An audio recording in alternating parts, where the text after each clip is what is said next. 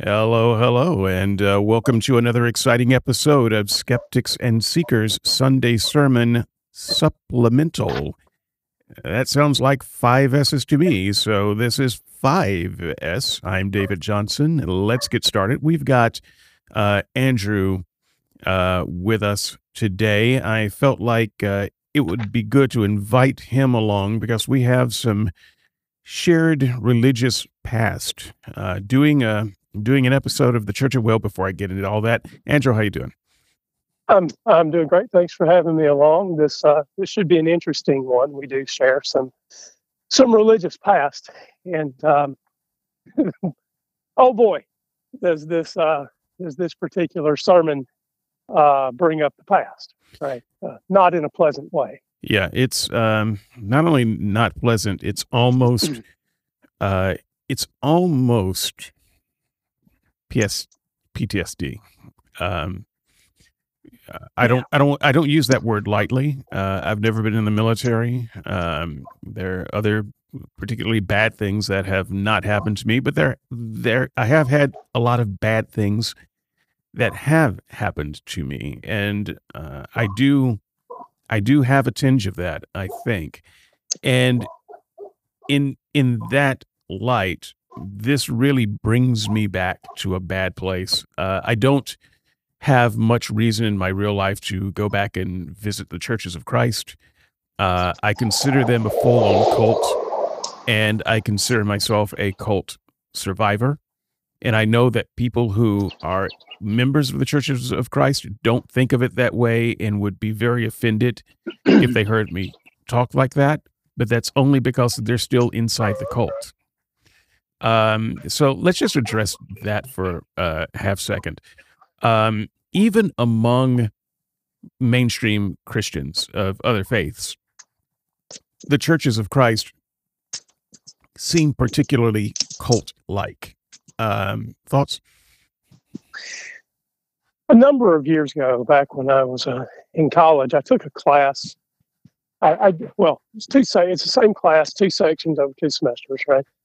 I don't remember whether it was section one or section two, but the, the class was called Denominational Doctrines. And the, the first part of the class was really uh, was really comparative religion. I think it was the second section that talked about major cults. So of course we called that section the second semester demon doctrines, right? But here's here's what's funny. Um, early on in the class, we were studying what traits cults share so that they can so that they can be clearly identified as cults, right? And see, you have things like um, believing that they're the only ones going to heaven. That applied to Church of Christ, as you know. Um, having having private or special reading of passages that may that that is different from the plain reading well, certainly that applied to the Church of Christ. Um, um, separating, separating their members, uh, isolating them. Uh, again, something else that the that the Church of Christ did. There were there were some others, but it doesn't matter. Let me let me let me throw in one or two. Uh, controlling the day to day mundane aspects of people's lives, such as yep. who you can marry, uh, who you can date, how you can date. Um, that's that's very cult like, and many churches of Christ did that sort of thing. Uh, personality, uh, personalities, powerful personalities, being kind of the the center personality, right? Yeah. Uh, being being the center of the religious uh, practice. Many churches of Christ fall into that cult of personality issue because there is no denominational hierarchy. And so yeah. the um, highest uh, authority in a congregation is within that congregation. And so it's just a matter of who leads that congregation and how strong of a grip they have over that con- congregation. They can they can become a yeah. de facto cult leader. There's always a level. Of, well, I don't know about every cult. Uh, the ones that I'm familiar with, and that turns out to be quite a number. There's uh, there's always a, a degree of persecution complex uh, demonizing the, the people on the outside. But the, the funny thing about this particular class on this particular day is, as the professor is is telling us about these uh, pillars of cults, right? He's going through and talking about private interpretation and and election and uh, isolation and yada yada yada. And uh, at every one of these, every one of these pillars of of identification, he says, now people will say that the Church of Christ is a cult, but we're not because. And uh, and so in the in the case of of private interpretation, uh, he said, well, this isn't private interpretation. This is a matter of of study. And and if you you know if these people just study, uh, they'll come to the same conclusions we do. Well, that's very much what cult members, uh, cult leaders would say, right? Well, we don't isolate our members. We don't we don't isolate like cults do. Um, we're in the world, but not of the world. And of course, we don't believe that church members should marry non-church members because you're not supposed to be unequally yoked. You see what I mean? Right. And uh, and so, but you see, we didn't believe that a person could uh, marry someone outside of the, denom- the denomination. Right, um, unequally yoked. We're not right. supposed to be, and unequally yoked. And so the, the funny thing was, I sat I sat in a class as a cult member and knew I was in a cult at some level. Um, but was, you know, but we're, we're trained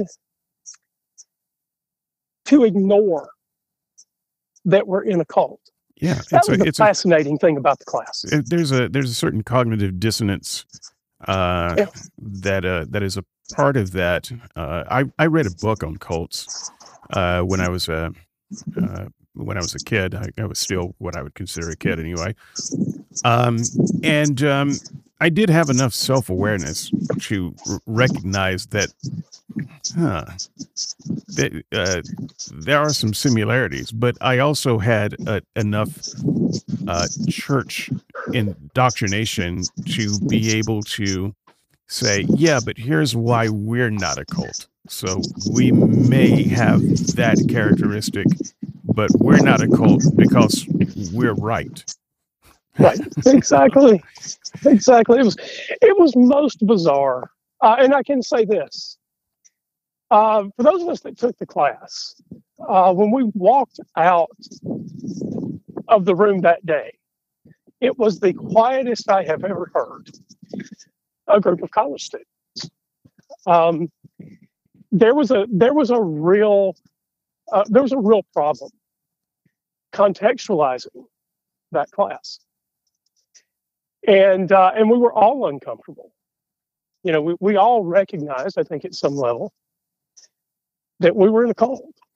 Yeah, I I will pull out just one example to help contextualize this for listeners. I mean, you and I, we have a lot of uh, this history, a lot of shorthand, and we don't have to explain uh, these things to each other. But most people don't even, they've never heard of this denomination, or they think they have, and they've they really haven't.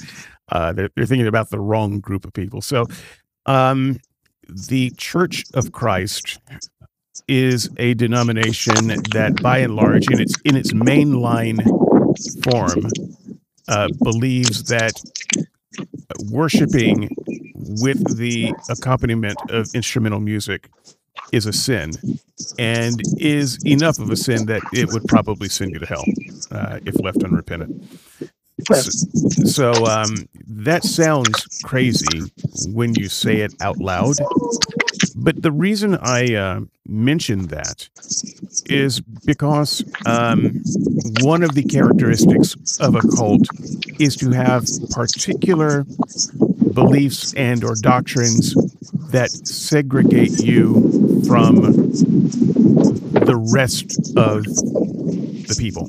Um, and so, uh, if you think about Judaism, um, if, if, you could, by the way, people, the, the noise that you hear, uh, Andrew's out for a for a walk. this was this was the only, the only time we could hopefully schedule that'll, it, so. Hopefully that'll help. Uh, I hope that I, I hope that cut down uh, on the wind noise. I tried to conceal the mic. Okay. Uh, yeah, that uh, that seems to have helped a little bit. So uh, I just wanted to let people uh, know what was going on there. Um, Yeah, thank you. so um, the the Jews they had a number of laws that separated them from everybody else that created a them a situation. They had dietary restrictions that seemed only for the purpose of keeping Jews from eating and dining with their neighbors. Because dining is an important social bonding um, tradition. And if you can't eat with someone, you can't bond with them. And so the dietary laws were were an artificial way of segregating uh, the Jewish people. Uh, there were also marriage laws. You you can't marry those people over there, uh, and so you know uh, lots of things within the Jewish uh, religion that are there simply to keep the people segregated uh, from the rest of the world. And so, one of the things that kept the Church of Christ, seg- by the way, I consider uh, ancient Judaism a cult too. So, come at me, sisters and brothers.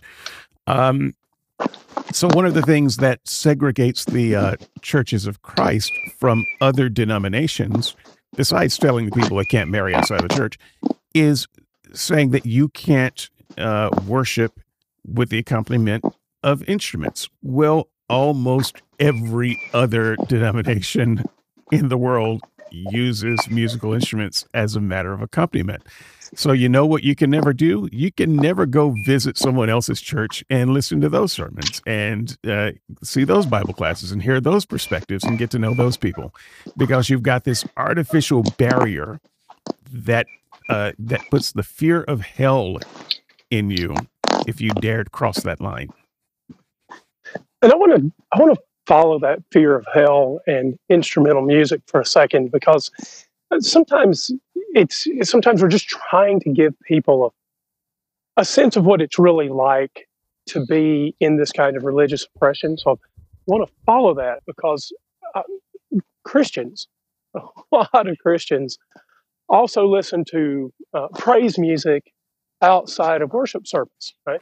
Yeah. And uh, and there are a lot of Christian bands. Uh, in fact, there have been some sort of famous defections of late, but we'll we'll leave those we'll leave those alone. Um, there there's a lot of Christian music out there, and the tremendous majority, far over ninety nine percent, is recorded with instruments, guitars and, and drums and pianos and synthesizers and whatever. And if you were deep into the conservative Church of Christ, there's a real question about whether you could even listen to praise music outside of a worship service with musical instruments in those songs. There, there's a real debate. That debate is still going on today about whether people that live uh, that listen to it doesn't have to be a rock band. Clearly, if you're listening to a Christian rock band, uh, no matter whether they have instruments music or not, you're going to hell. It's it's that bad, folks. Not kidding.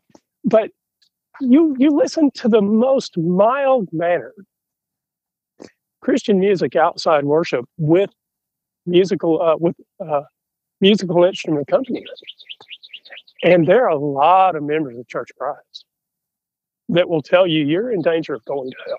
Oh yeah. Um, just riding to church uh, in the car with someone, if they were listening to praise music that had instrumental accompaniment, uh, we never said anything about it, but we felt extremely uncomfortable, extremely uncomfortable.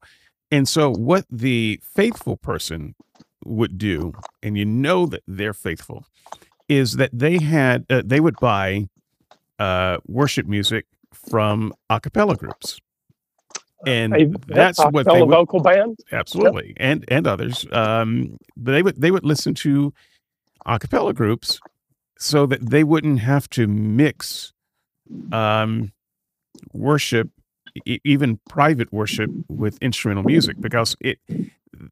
Part of this line was, well, is it just a prohibition in public worship, or what about private worship? I mean, I was a musician, uh, I was a musician as a kid, uh, and I also um, was responsible for uh, directing the singing from a very, very early age uh, because I I could carry a tune, and um, but I was also one of the few people who could also play a piano.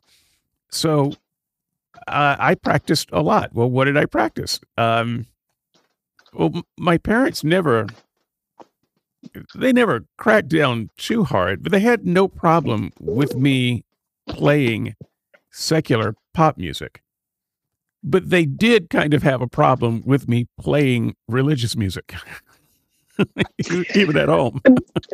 and you might you might remember because this happened uh, when we were young enough to care about music uh, at the at the level of it being uh, part of our life. You know, it's it's, Yeah. a, it's an emotional. You uh, you played Uh, the, you played the trumpet uh, there for a while, didn't you? Oh well, and uh, transitioned from that to I, I found my love of uh, of of music on the tenor sax. So uh, that's where I ended up. And um, uh, look, I still love the sax. I, I still own one. Um, so you may remember that AVB, that's a a cappella vocal band for the uninitiated. Yeah, Keith. Um, Uh, so there was a time when AVB uh, did only a cappella music and only sang words in four part harmony. And at some point, uh, while we were young and in college, um, that changed somewhat. And they started doing some some beatboxing right. in the background sure. some some beatboxing and humming and what I guess I'll call synthesizing musical instruments. Uh, Right. Uh, and that was in my social group. And I don't know if this was true for your social group it was. in the Church of Christ. Yeah, so in my social group, that was the downfall of AVB. And as I recall, though you may know much more about this than I do, uh, but as I recall, the group didn't last long after that. Well, you know, Keith Land Keith Lancaster continued to uh, work in the industry, uh, we could say, and he still had uh, he still had a, a faithful following in the churches of Christ. Um, he uh, he got throat cancer. Uh, therefore, I did not know that. Oh, okay, yeah. He, um, I knew him a little bit. Uh, met him once or twice, but um, I met him before the fall. yeah, yeah. Well, I, I, I met him after. Uh, So, interesting. Okay. Yeah. So, um, yeah, he he continued to have uh, a following, but those that were really conservative, I I suspect the Siebel's Road type uh, would have uh, walked away from it. Well, so it was. It was. I don't know how you get worse than walking away, except that there's a a way of walking away. Uh, my college roommate and I uh, got rid of our pre musical instrument synthesis. Uh, sorry, folks. Uh, you, some of you won't even know these existed. We got rid of our cassette tapes.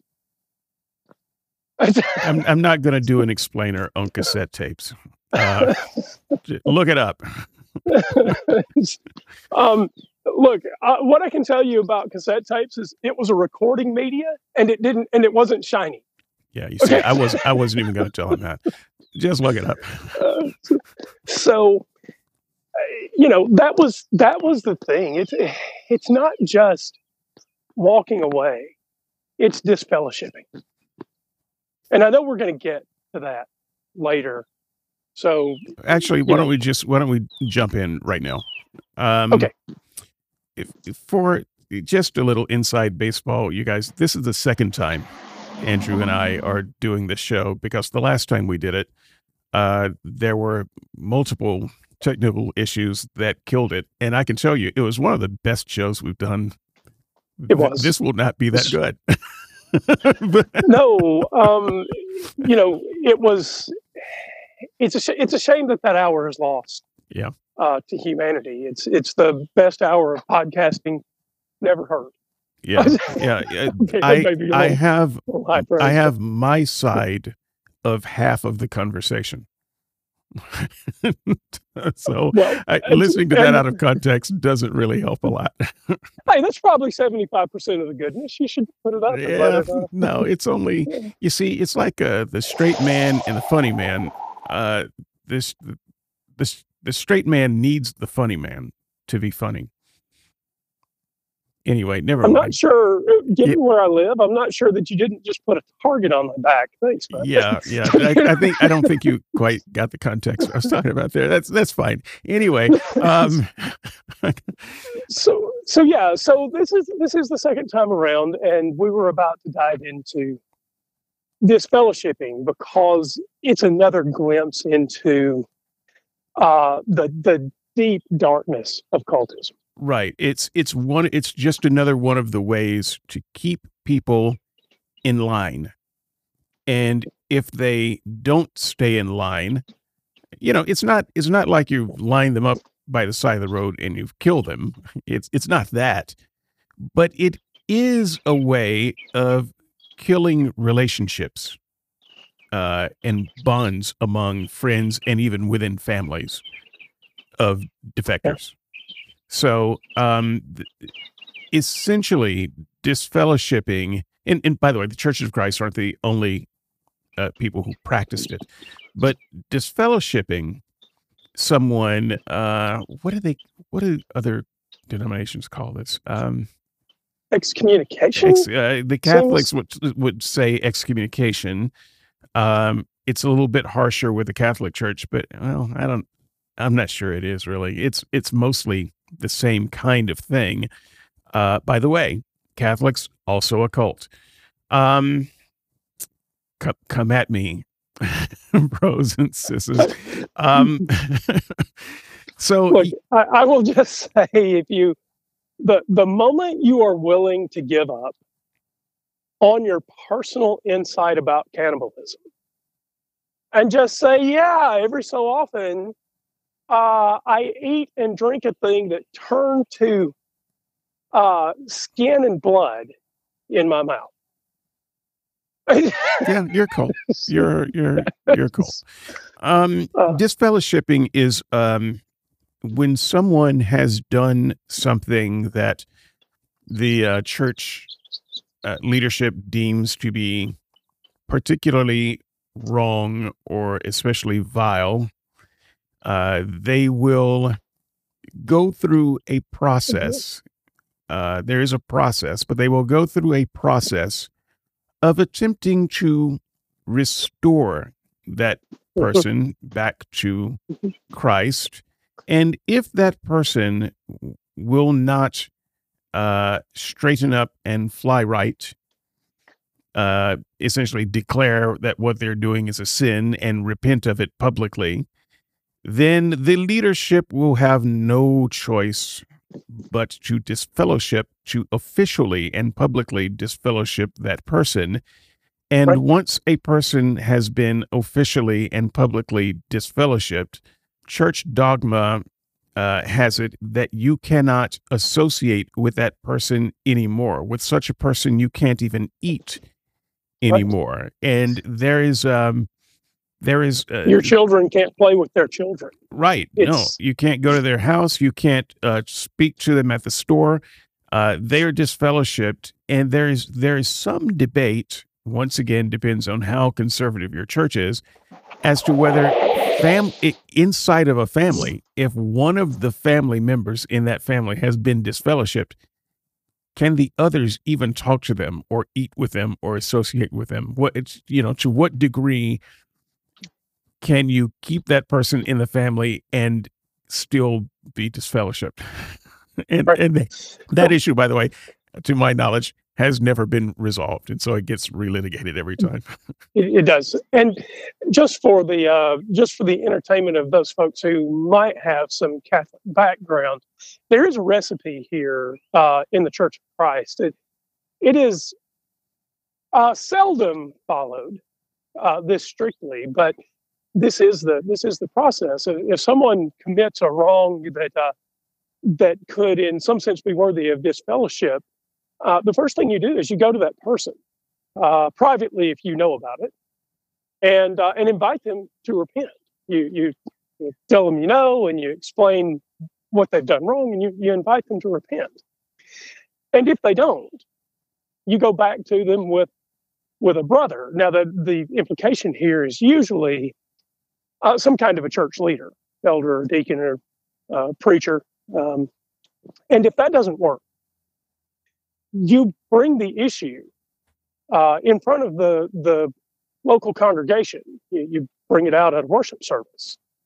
You invite them to repent. If, if that doesn't work, you write a letter detailing the wrong and you and you give it to them and that is your disfellowship right and they're disfellowshipped not just it well this is how it's supposed to work right it seldom right. works that way but it um you're disfellowship not just at that congregation but at every congregation and so yeah, churches right. even though there's no uh organizational structure uh that allows uh, churches to you know extradite a criminal from one place to another uh, there is still a kind of a handshake agreement of fellowship mm-hmm. that we are all in this together and so uh, if you live in a city and city, that letter is sometimes mailed around. Oh, absolutely. So, so sometimes, so yeah, a place like Montgomery, Alabama, that has uh, uh, uh upwards of 50, 50. yeah, um, yeah. Uh, congregations in that one city, uh, what is supposed to happen is that they mail that letter of disfellowship to every congregation. Also, you know, the churches get together, they're, they're what's called brothers meetings that, um, you know, are kind of regional in nature. You know, if you've got a an organization of churches that may be 10 or 15 strong or whatever, they you know, they get together maybe once a month, once every um, fifth Sunday uh, between services, and they they meet and they talk about things. And so the your disfellowship gets passed around so that you cannot just go to some other church and be considered a member in good standing. You're disfellowshipped there as well. And so they what they should do is ask are are you here to repent? No, then you have to leave. Yeah, there was something interesting in the numbers that you were uh, that you were giving a second ago. Uh, somebody will have caught it, so I want to I want to point this out. Yes, in uh, in Montgomery County in Alabama, there's 50 plus area churches of Christ. This would have been true 30 40 years ago. I don't know what the number is today, and uh, it doesn't matter for the purposes of this illustration. So you said, you know, uh, every fourth, fifth Sunday, there's sort of a preacher's club, a preacher's luncheon, and you know, um, ten or fifteen or twenty preachers would get together. Well, why not fifty? Well, black churches, white churches. Yeah, well, and and the white churches don't like each other all that much. right, right. So that that's but that's one of them. That you know they they sometimes right. cross that barrier, but black churches have their own uh, organizational groups, and white churches have their own organizational groups. It right. generally speaking, with some few cross pollinating, but there are also it is remarkably few too. Yeah, it is. I was I was one of those that uh, crossed crossed the lines uh, pretty pretty easily. So I I went I went to all of them. Uh, but there's also the the difference in the denomination itself of whether you were an ultra conservative uh, church or whether you're a mainline church. And the mainline churches had their organizations. The uh, hyper conservative churches had their organizations. So it, it would have never been all of them. Right. And and as little cross pollination as there was between uh, black and white churches, and it is remarkably little. It's remarkably little. There's even less cross pollination um, between stripes on the continuum of uh, biblical silence, if you of, of how conservative or liberal you are. So if you belong to a um, a Panama Street kind of group, along with uh, Siebel's Road and you know a handful of others, um, those are all that are going to be there. Nobody from um, uh, nobody from uh, Carriage Hills, no, is going to be there, they, and they wouldn't be Ever. welcome. They would, right, right. They've probably been disfellowshipped. right. so. And and so the the bitterness um, is remarkable. And this sort of um, this sort of line drawing around the community is actually a way to enforce the cult rules. Yes. But I guess one of the things that we're we're saying is this is one of the ways where there was even cults within cult. Yep. Uh, so it wasn't just one level of cult; it was cult all the way down, different levels uh, that didn't talk to each other, because you know that that branch of the cult they weren't cult enough, and that branch was Right. too too cultish. Right. Uh, there was it. It's interesting that uh, those of us that were kind of in the middle uh, to middle right, um, all of the people to the left of us, we did not accept as as brothers. But for the people that were to the right of us, they did not accept us as brothers. We would have accepted them probably because I mean they they had at least the things that you know we cared about, but we were too liberal for them. Right. So- and and just just um, hmm, you know we're sort of soul bearing here, right? So I guess I'll I'll go ahead and uh, and just say that in terms of of mainstream conservative churches of Christ, uh, I was as right as you could get. Uh, there there were people to the right uh, of the of the churches that I worshipped in at that time, um, but they were people that well we'll have to get the we'll have to get to communion, but they were one cuppers and uh, uh, congregations that required their women to wear veils. Um, they they were that sort, and they were not only cult, but even outcast in the cult. It, it's, it's I don't know how to describe how strange this is. man. So I, uh, I'm not I sure went words can through- do this justice. I went through the five uh, levels of Church of Christ um, before, so I'll just run through it again uh, Yeah, it's worth doing. real fast. And you know, if anyone wants to stop and then kind of wiki some of this, uh, you can. But uh, there were there were roughly five levels. Um, I say roughly because there there are different ways to to divide this up. If you consider the very middle one, the mainline Church of Christ, uh, Andrew and I were a part of that. Now, the mainline Church of Christ is way right of center to other denominations. Uh, Yeah, they're right of the Southern Baptists. So if you're familiar with them, the Church of Christ is right of the Southern Baptists. right. So we we would have been considered a crazy conservative group, even even the milder form of us. But to the left of us uh, would have been the non-corporative church, uh, sometimes derisively called the antis, uh, and then to the uh, that's it to the left, to the right of us uh, would be them, and then to the right of them would be the one cuppers, which are non-cooperatives. Plus, they believe that you can only take the Lord's Supper by sharing a single cup.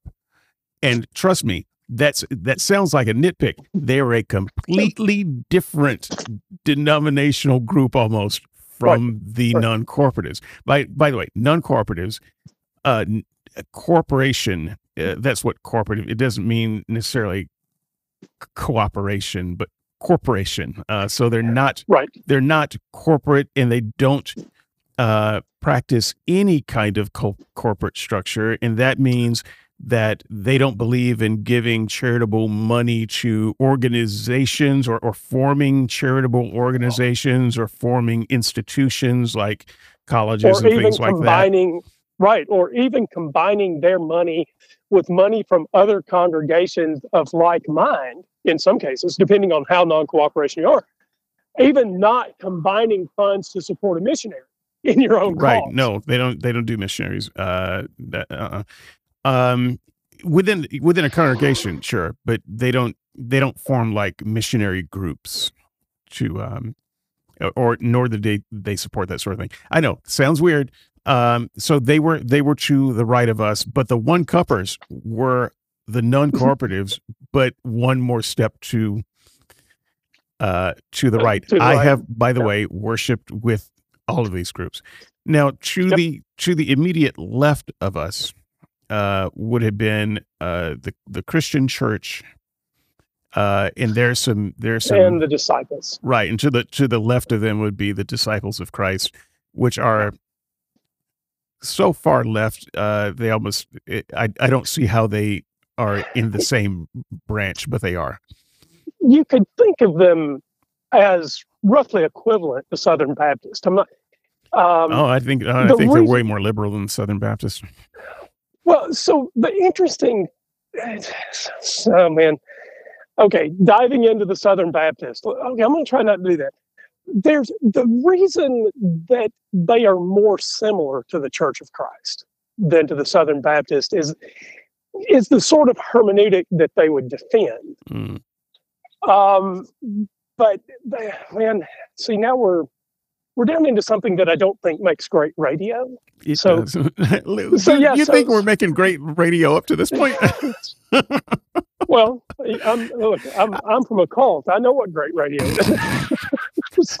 look, so this this one cup thing, um, it deserves a little teasing apart because um, people may not know that in the Church of Christ, um, people we took communion every Sunday, right? So, so what's communion? Right. You know, it's a little a little piece of a cracker and a little bit of grape juice, right? Right. Well, the one cuppers, they took communion every Sunday, and every person in the congregation drank from the same chalice, from the same big cup. Right. And so let me let me just let me just jump in here for just a second in defense of the one cuppers. Uh, they're right in in some of um in in how they feel. Uh, they have history on their side. This idea of multiple separate little bitty goblets is a fairly recent one. and, so, and, and, by little bitty, we're talking about uh, these little tiny plastic cups that would hold maybe a quarter of an ounce of, yeah. of grape juice. Half a shot maybe. glass, uh, maybe yeah. a third of a it's, shot it's glass. Tiny. Um, yeah, it's tiny. So this this idea, uh, it's it's a nice idea, and you know maybe when we discovered germs, uh, we decided you know maybe we could do something else. Uh, but history is probably on their side. And if you want to talk about how Jesus and the apostles would have shared it, I, I think that they are right about that. And when you when you read about the ritual in the New Testament, uh, it says, "Take this cup, uh, this cup, not these cups." Um, so this is, at any rate, how they would think, and they don't. Uh, so part of their hermeneutic is not nodding to modern tradition that would try to sanitize things that uh, you know, we might find unpalatable, and so we change them to make them more modern. And they they don't think that you can do that. So right, uh, they share some uh, thought DNA with the Amish uh, in in that sense. They just you know they just every every group like this that kind of wants to go back to the original or stay with the original whatever the original thing that they all just have different ideas of what the original was and they are all stopped in time and they're stopped in different places in time. So it just depends on where in time the group chose to stop hmm. and and declare is the the sacred time when everything was right. Yeah, for all of you folks that uh, are considering visiting a Church of Christ, but you don't want to visit the, the one cuppers and you don't know how to tell the difference, if you walk in on Sunday morning and everybody in the building is wrestling to be on the front row, those are the one cuppers, and you you, you, you turn around and leave, right? So uh, so there there are your there are your one cuppers. If if everybody wants to drink first, uh, those are your one cuppers. Uh, leave, leave, the building. Now, the Church of uh, Christ is not the only place where I've uh, partaken in the one cup tradition. Uh, no, the, the Catholic. I've been I've been to a couple of Catholic services, and um, everybody went forward and drank from the uh, wine chalice the Episcopalians uh, do. I went to a well, I don't know if they always do, but I went to a midnight uh, Christmas Eve service uh, a number of years ago. And um, first of all, you know, if you if you are a Church of Christer and you think you're about to get grape juice, you go to a, an Episcopalian service. That's moonshine. it's a, it can be a little uh, can be a little surprising. Southern um, wine. But yeah, Southern wine. It was, it was good stuff. Um, I, will tell you who I envied. Uh, I envied the priest, right? Because he, he got to drink last, and and he got to drink. That that that chalice was huge, right? I mean, it's you know, this is what you use to water your horses, kind of, kind of thing. Um, so anyway, Yeah, there, there some. It, by the way, Catholic churches. Um, I'm sure that someone will write in to correct me about Catholic churches. Folks, just uh, Catholic churches. There are lots of different kinds of Catholic churches, Yep. and they have a lots of different practices. And so, there would have been at least one time in Catholic church history, and it's probably still practiced today in some places, where only the priest drinks uh, from the cup and eats the bread. And the thinking is that you don't want to risk spilling even one drop drop. of sacred blood. And by the way, you don't save yourself from uh, from discontinuity by saying, "Well, I don't mean all Catholics. I just mean the Roman Catholic Church." They're they're they're not any they're not any less fragmented within the brand. Yeah. So you're you're not saving yourself. So uh, there was a sermon. Uh, we we've moved down memory lane, uh, but we're like Alzheimer's uh, people. We remember what happened 40 years ago. We do not remember the uh, sermon that we listened to a few days ago, um, which is Did you send me true. something? I think I did. I'm pretty sure I did a, a 4S on this. so, you want to stop and listen to that real quick? Uh, no, no. no, no. I, I remember now. I remember clearly. So, so, let's uh, let's pick up uh, in Deuteronomy. Uh, we uh, talked to that uh, talked about that in the run up uh, Yeah. of this show. So, uh, folks, you remember uh, this is kind of kind of sort of almost where uh this well it was early-ish in the sermon anyway and it's the it's the um, chapter in deuteronomy where it starts off uh by you know how to identify a uh, a false prophet uh and he he talks about prophets uh for a little while this one this one actually i know this isn't where you wanted to go andrew but i want to cover this first because Sure. this actually comes first in the chapter and it comes before the thing that you uh, did want to go to um so in this passage there is um a uh, a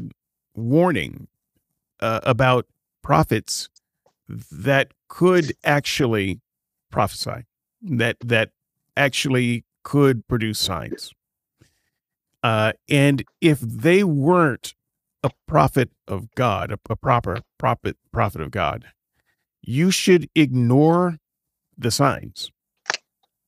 So even if their prophecies come true, this is this is what the passage says. Even if their prophecies come true, um, you should ignore them um, because God is only sending that prophet to you as a test for your faithfulness. Um, so, right. So the prophet can prophesy. You know, he can do other things. He's he's got the goods. He's the real deal. Except he's not one of God's prophets, and you do not walk away from uh, the the gospel you had heard from God's uh, legitimate prophets just because someone else has the goods. God is using that person to test you, and the test is you stand firm no matter what other magics anyone else produces. Uh, so I talked about this um, a, a little bit on the show. We don't have to go uh, too much further than this, but the churches of Christ uh, absolutely uh, lean on this idea of Sure. don't don't fall for miracles. Now, understand we don't believe in miracles. Um, we are uh, the the main line and below does not believe in uh, modern miracles. So they, they believe that all modern miracles are false. Right. They they believe that all modern miracles is false, as I do. right. So right. I was I was going to say, welcome to atheism. right. Uh, so we you know we never we never had any truck with uh miracles so that's one thing about me that hasn't changed now i, I still don't believe um in miracles maybe for slightly different reasons but this is Except we did believe in the first. The difference between then and now is I did think first century miracles happened. Well, right, right. So the miracles in the Bible they happened, but miracles right. after that uh, didn't happen. They were all bogus. But what this guy, just for the listeners, so they understood that we did think that there was a resurrection and that Jesus turned water to wine and and all of that jazz. You sure. Know, curse the tree, yada yada yada. Yeah, and, and Paul and Peter raised the dead and all that, all that. Cast out demons, yada. Uh, yeah, all of that. But, we, we, took all of that on. You know, at the end of the Bible, when there's no more miracles to be recorded, then there are just no more miracles. That's don't ask how we got there. It doesn't matter.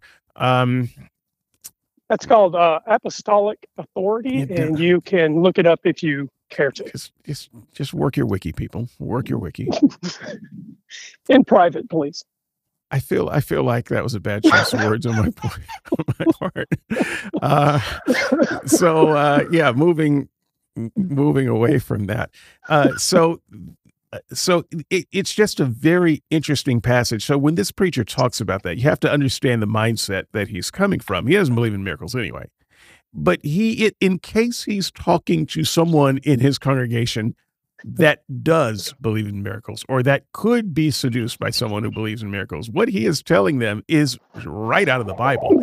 It doesn't matter if someone came around and raised your dead granny and they did it in the name of the Lord, you should still ignore them.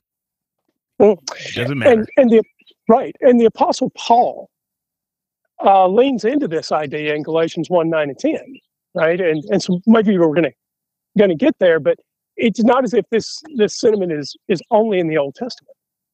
Right, uh, right. There's um, there's a bit. You know, the last time I uh, went and read this passage, that is right when the podcast crashed. Right. so, oh, I, okay. I dare you. No. I, I, I double dog dare you. Uh-uh, just not going to do it.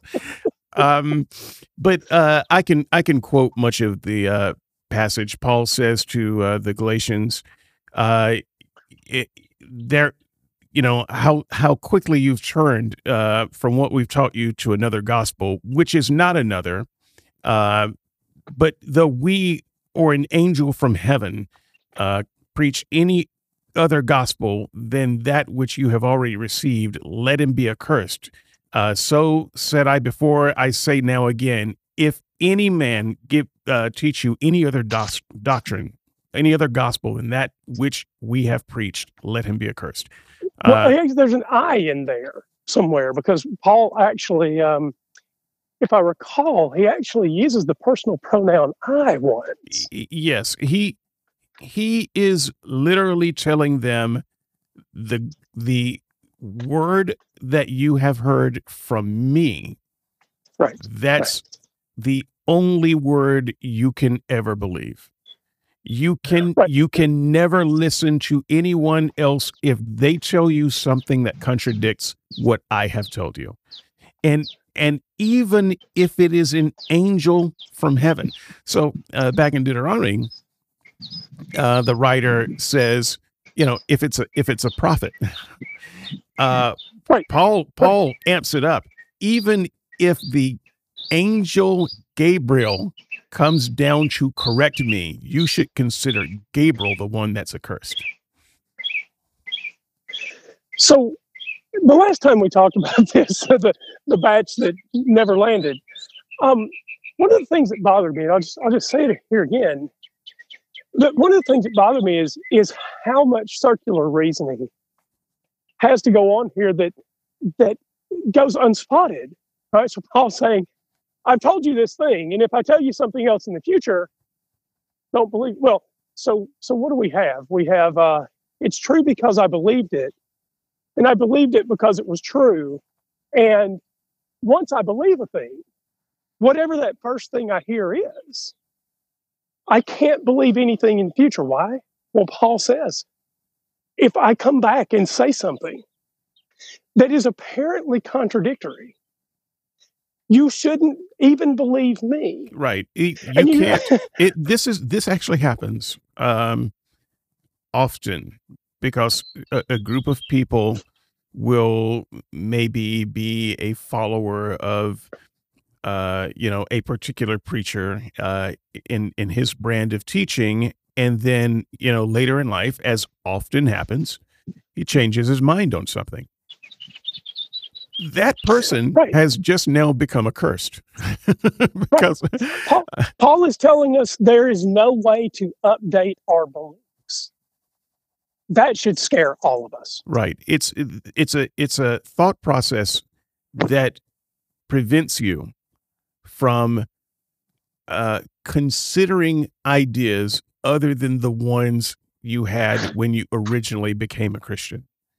And so you don't if if you study and you start thinking to yourself, "Oh, you know what? I might have been wrong about doctrine X." You you're not free to consider that you were wrong about doctrine X Right. because brother so and so taught you that. And they taught you Right. that because that's what Paul taught. And you can never consider any other teaching. And so the way this verse is used, particularly in the churches of Christ, uh, and by all bad um, churches that are cult like, is to say that you must close your mind against any new or other or outside information about religion that is outside of your group. You cannot consider it uh, because that's Right. just that's either a that's a, a, a prophet that God is sending to test you, or b uh, possibly an angel from heaven that you should consider accursed because he's teaching you something other than what you've already received. And, and by the way, if you uh, if you have a private interpretation of Galatians one nine and ten, folks, uh, you think I'm wrong about this plain reading, and you've got some other reading, not chasing you down your cult hole. So Right. And it doesn't matter whether you think we're wrong or not. This is how it was taught in the churches of Christ. Uh, and so we're just telling you about that. so, uh, right, um, and look, maybe I am wrong, um, but I no longer care about Galatians one nine and ten. So maybe maybe you maybe you can make a good argument that I'm wrong, but you'd also have to make an argument about why I should accept that God said this. right. And, So, and so, yeah. in that in that Deuteronomy passage uh, that he talked about, this was one of the the thing that makes it the worst passage. By the way, uh, what you do to that uh, prophet is you take them and you kill them. Um, uh, one of the one of the things I Yeah. noted is even though he had just read from uh, the the Bible that you should kill this person, you should murder them, you should put them to death immediately when he starts exegeting the passage, he changes it to something else.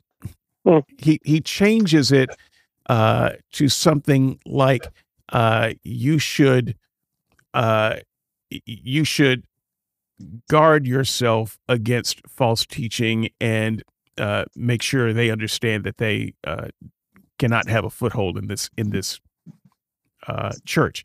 He, he he changes it and sanitizes it as if he were saying what the Bible said. No, what the Bible actually said was you kill him. Uh, and he's using this passage because he thinks the passage is a pretty good idea.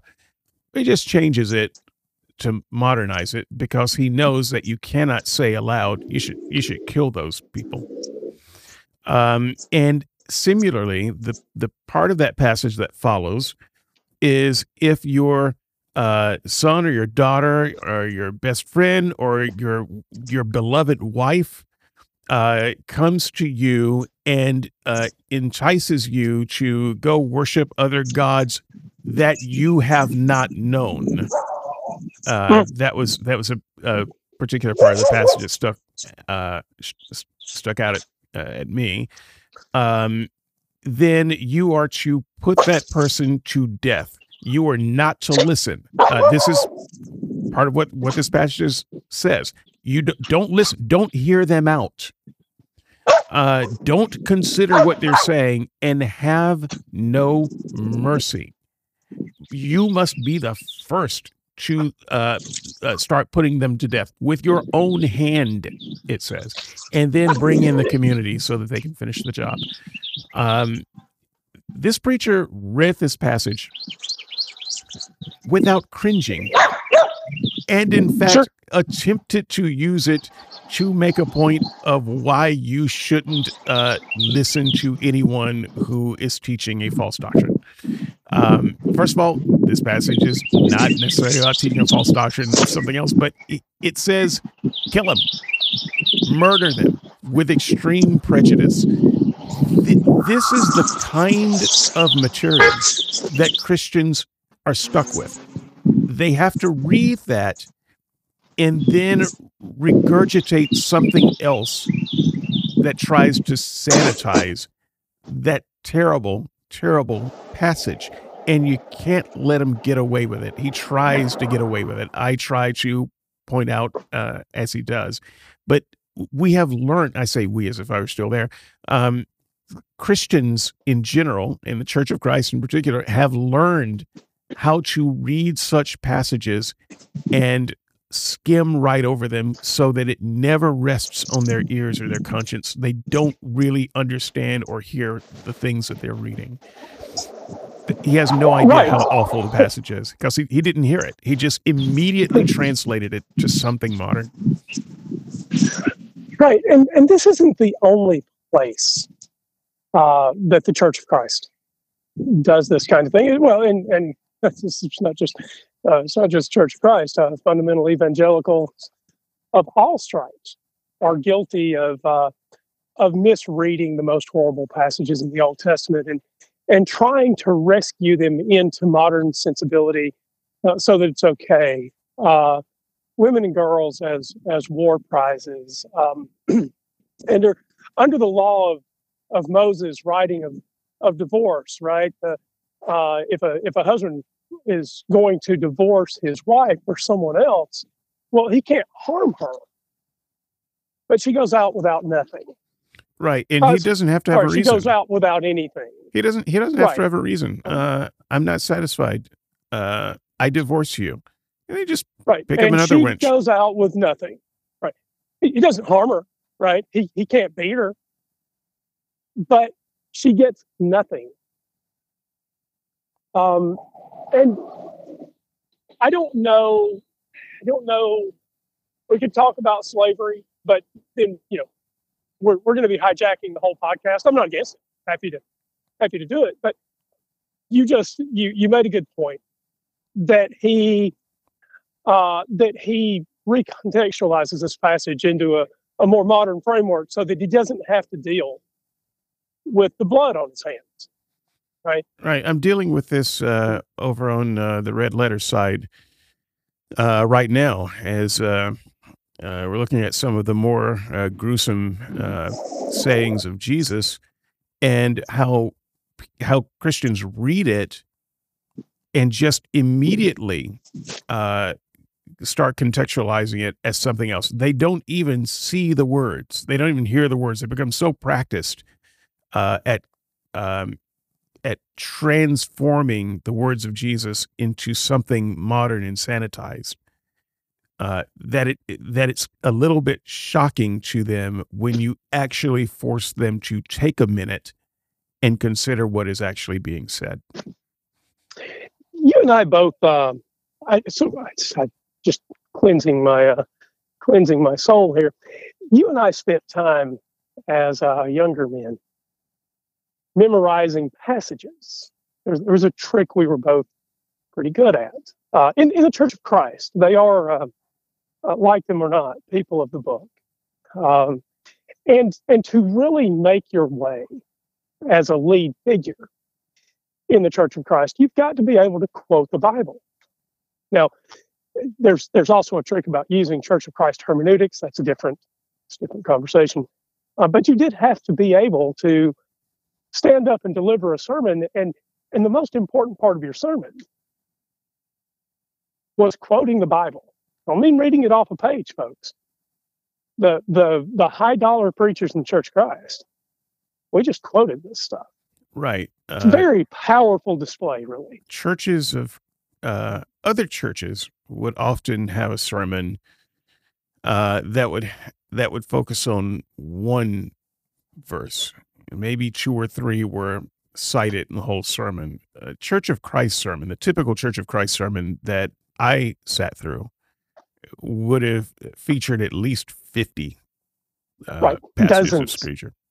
Yeah. Uh, and, And there were old preachers like uh, Gus Nichols who s- would stand up and deliver all scripture sermons.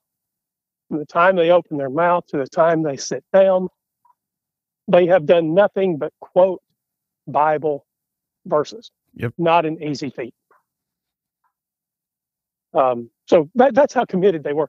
My point about this whole thing, Dave, was um, that after memorizing long passages in the Old and New Testament, some of them horrible, I had to, it took me years to see those passages for what they were. That's how indoctrinated, just commenting on how indoctrinated I was, that I could quote these horrible things and not recognize them for what they really were.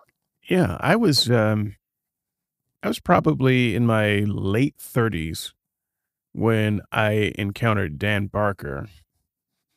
Um, his, um, uh, his, his book, and then uh, one or two others. Uh, and it, it talked about uh, the Old Testament God, uh, Mm. his various characteristics. Uh, I know the Bible backwards and forwards, but reading that book, I, I, I was forced to look at the passages again for the first time. And I couldn't believe how awful they were. Um, and and how I missed it. How did I how did I miss it? Uh, Right. you know, as as a member of the. Church of Christ, Right. You could read every week a passage that says, "And God's arrows are drunk with blood," and and not hear it. Right. And and nobody else. In fact, it, it's not just that we don't hear it. There is a there is a kind of quiet bloodlust in cults. There's a there's a, a a glee that the world is going to get it. God is going to deliver, and and here the here are the kinds of words here. His righteous vengeance right there's this there's this bloodlust um and today when i hear that kind of thing um it's it's somewhere between un, uh, unsettling and and downright scary depending on you know depending on context right um Well, the um, just just a a mild uh, example. Uh, I hate to bring up the Abraham test here, but um, it's, It's- on my mind too it's so useful uh, in a number of ways. Uh, but we have all uh, known the Abraham sacrificing Isaac story since you know birth. Um, and even if you didn't grow up in the church, uh, you you encountered that story somewhere along the line. Uh, so the number of times that you would hear that story uh, in a lifetime of going to church, it's uh, it's innumerable because the example is used in so many ways. Mm. And you hear that story, no matter how many times you hear it, unless someone points it out, here's what you hear. And God was so merciful that he stopped Abraham from killing his child. Blessed be the name of the, Lord. What a great, what a happy ending that is. You see, God is good after all.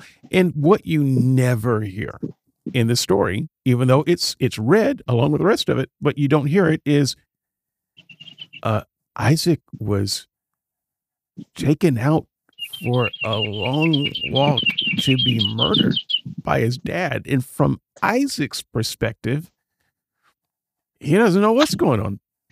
And uh, he finds himself, uh, he starts off thinking it's going to be a great camping trip.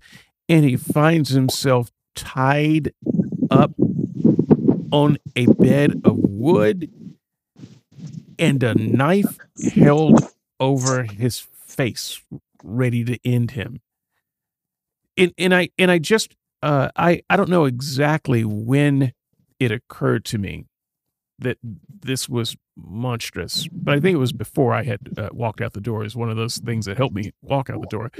Um, but it was late uh, in my in my walk, and you. I, I try to point this out to people now, and you can just see, even though it's uh, you know podcast or or discussion boards, you can see their eyes glaze over. Uh, what? But what do you mean? What's wrong with that? What? uh, What's what's the bad? They still don't see it. You have to really take some time to help people see it and, and try to put it in some kind of modern context. Okay, uh, take your kid uh, out and tell him that you're going camping, uh, and then uh, build an altar, altar and tie him up to it, uh, and then hold up a, a knife and start bringing it down and make them think that they're about to die. Um, not only would no parent do that, but if they did it and were caught doing it, they would go to jail. The, the child would be taken away, uh, rightfully so, um, and into the custody of child services because we know that that's monstrous for a God to do that uh, to a boy. We don't, in the story, we don't even think about the mental health of the boy. We don't care. What do we what do we care? Um I said one small example. That's already a big example. One more though. I'll make this one small. Job, story of Job, uh, goes through hell, yada yada yada, ends up with um, uh, everything. But the most monstrous thing about the um, story of Job is his family. Uh, how in the barbet, God says, "Okay, um, you can you can you can get at his family." His family is killed without even being named. They don't they are so insignificant to the story. And people reading the story, uh, they're like, well, why are you focusing on them? Who are they? They're nobody. Do you do, can you hear yourself? do you do you see this at all? How monstrous you have learned how to be without even noticing it. This is how the churches of Christ, as well as other denominations, but I think the churches of Christ are particularly good at it. Uh, they they teach you, uh, they indoctrinate you and brainwash you in such a way so that you can't even see the the horrible monstrousness of it anymore. I, I want to want to use that because uh, Mazzalongo, uh, brother, if if I if if I might, brother Mazzalongo, it says that what God wanted from the beginning. He starts a sermon. Have you ever noticed that what God wants from us today is what He's always wanted? Yes. He didn't. He didn't want big monuments. He didn't want. He didn't want grand acts of uh, of, of testimony to him. He didn't. Uh, uh, he didn't want tremendous works. What he wanted was obedience, and that obedience didn't have anything to do with building big monuments, et cetera, et cetera. Here's here's the problem. Um, suppose I said today, well, Vladimir Putin isn't actually after Ukraine. He just wants the Russian soldiers to obey him. Right. right. So, folks, if if you hear his words and you think that makes sense to me, the idea in the New Testament is that Christians are supposed to be soldiers for Christ, right? And and you just think, oh, well, Christ just you know just wants my obedience. That's all God wants. If you're God, wants your obedience, but you are commanded to spill blood to demonstrate it. Whether you think it is just obedience or not, your obedience is built on the top of shedding blood, and it can't possibly be moral. Right. It can't possibly be ethical. But by the way, if if he doesn't want you to shed blood, but he has in the past wanted others to shed blood, same thing. Sure. Same thing. Ab- absolutely. And so just I, I I beg you, I beg you, any anytime you have a religious idea, oh God, all God wants is my obedience. Okay, fine. But you've got to ask yourself in every case what the outcome of that obedience accomplishes. Also, you should ask yourself what the consequence of disobedience is, because the God who uh, demands your obedience is the God who would kill you like a comic book villain uh, Sure. if if he didn't get it. He will kill you. He will kill your firstborn. He will uh, destroy your family up to the third and even fourth generation. Uh, there was uh, there were monstrous consequences. So he wanted people to obey uh, him. And if your daughter suggested, "Hey, have you heard of Buddhism?" You are to, "Hey, let me stop you right there." Bang. That's that's God, um, and He wants your obedience. And don't you dare think about disobedience. Uh, don't you dare. Right. All right, Right. uh, Mazzalongo, uh, a few other things. Church manners. Uh, church manners. Uh, Thank you for this one. I, I will just thank you in advance. um, there was there was a a place uh, that I did not uh, give any commentary on uh, in the podcast, but oh my god, um, I did I did have an internal moment, uh, and I I I realized uh, I was just like that. I was once just like that. So uh, let me uh, let me highlight the moment. He's he's talking about uh, teaching children uh, church manners. This is all under uh, bigger um, thought about respecting those in authority.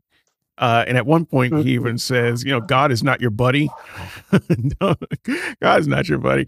Anyway, um, he he says when talking about uh, teaching your kids church manners and um, you know beh behaving themselves uh, correctly uh, and paying attention in church and and so forth. He said, even the babies. You guys go back and listen to that.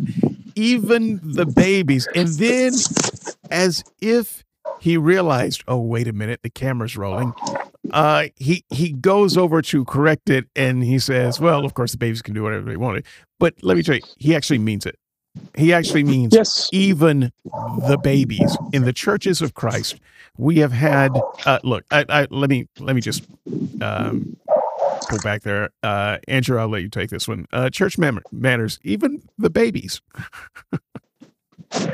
So, where, where do we, where do we start with even the babies? First, first, some people might be asking, well, wait a minute. how many times see ba- how many times see see babies in church service? Well, if you're asking yourself that, it's because um, you're not a member of a cult, probably. Yeah.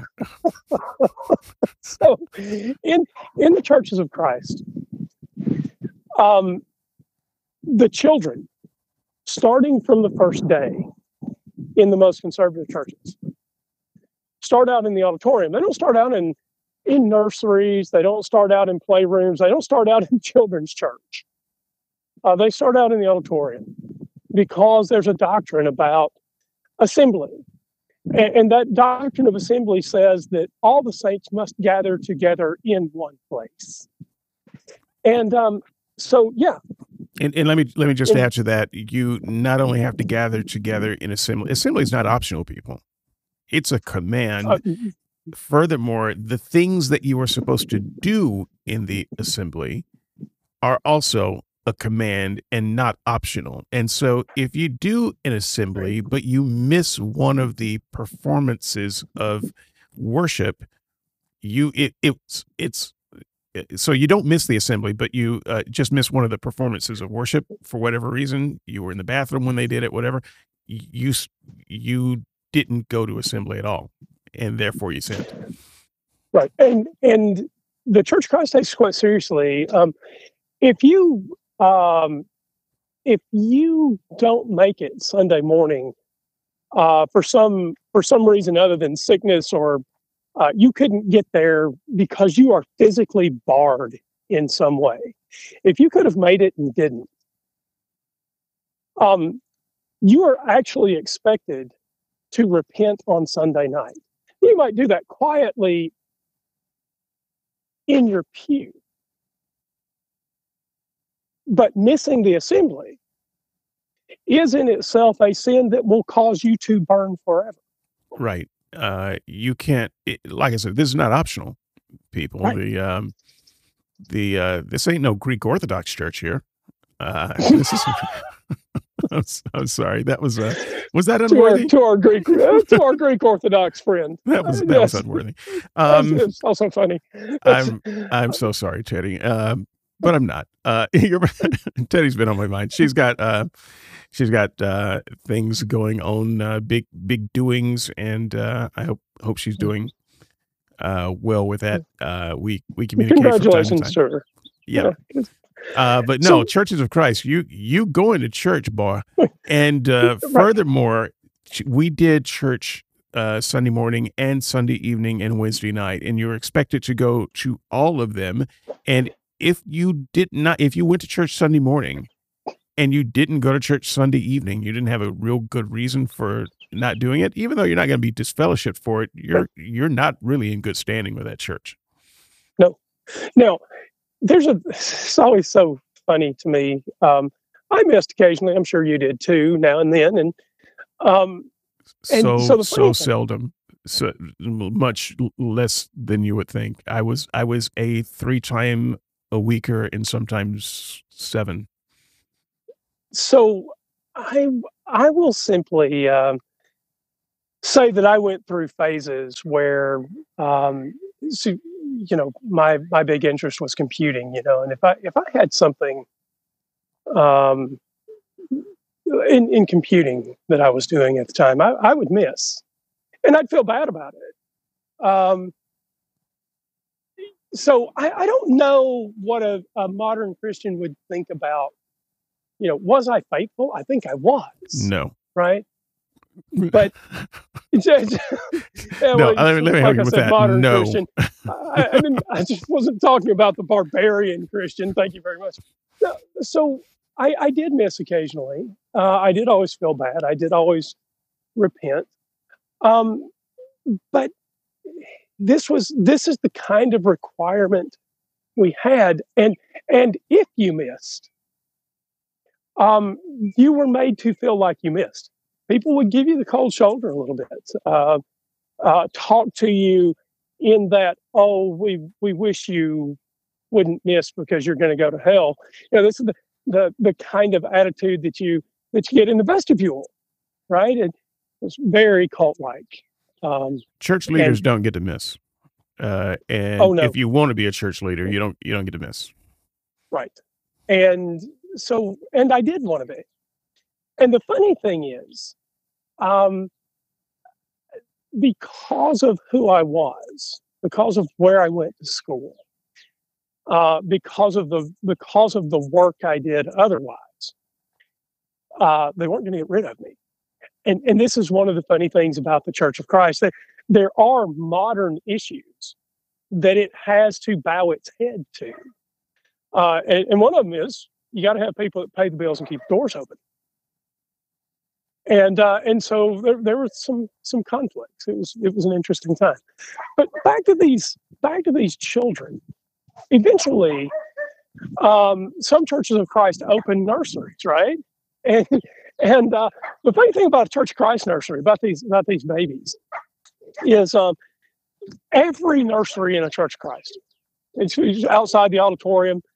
Uh, some of them are built right off the sanctuary, so that you've got windows, so the people in the so that the people in the nursery can ignore the kids climbing on the cribs about to break their necks and pay attention to the preacher. But but whether they have windows or not, they all have a PA system, and that PA system is running at a volume where uh, the the people minding the infants can hear the preaching. So it, it's going to be loud enough to be heard over some cries of infants. Right. The reason, of course, is that if you are in a nursery, that's not a get out of church free card. No. Uh, you you still have to be actively uh, a part of church. This is also partly why nurseries didn't disband until after the singing. Did the singing Right. and the you know Right. the front part, and then uh, then you'd go to the nursery because you can't exactly sing with the congregation if you're in the nursery. Even if you're singing in the nursery, you're not singing with the congregation, and so it doesn't really count.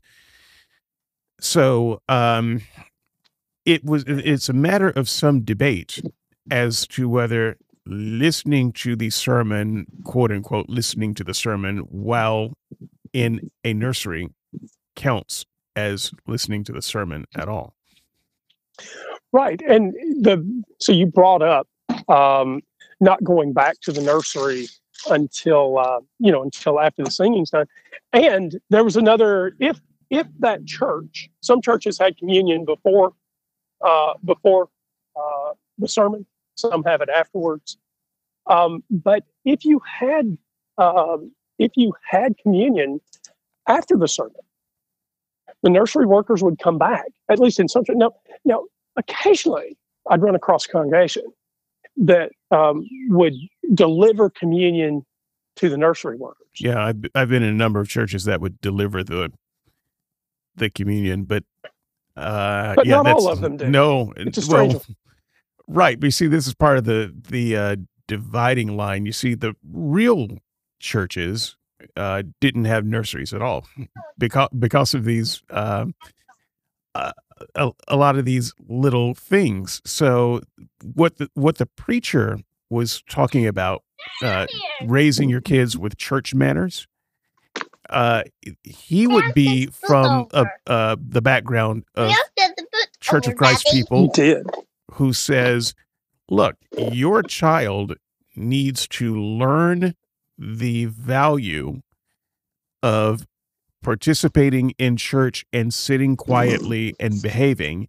And by offering a nursery or some kind of children's church, you're actually robbing the child of the ability to learn proper church manners. And so you're Uh-huh. you're actually not doing you're you're you're trying to do something that's convenient, but you're going against God's uh expressed, he would say, word because God teaches you to teach your children um uh, rightly from the earliest age, and this would be a part of teaching their children. And so he goes into this part of his sermon uh, where he even makes the statement: if you are not teaching your children uh, the the ways of the Lord, then you're not obeying the ways of the Lord.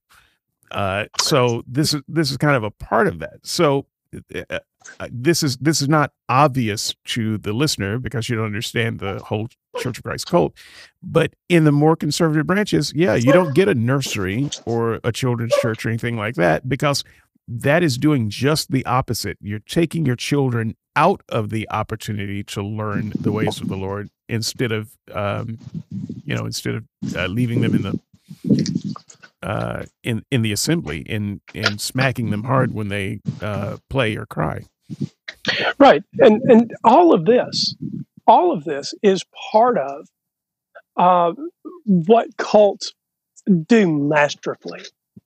And that is indoctrinate indoctrinate their members, right?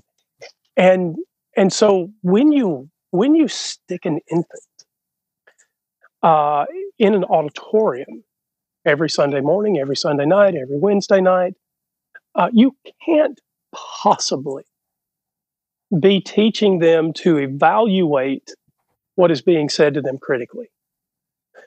If you're wondering why, folks, well, it's because they don't have critical thinking skill at that age. You're you're indoctrinating them into that belief. Now, maybe maybe you think that's okay.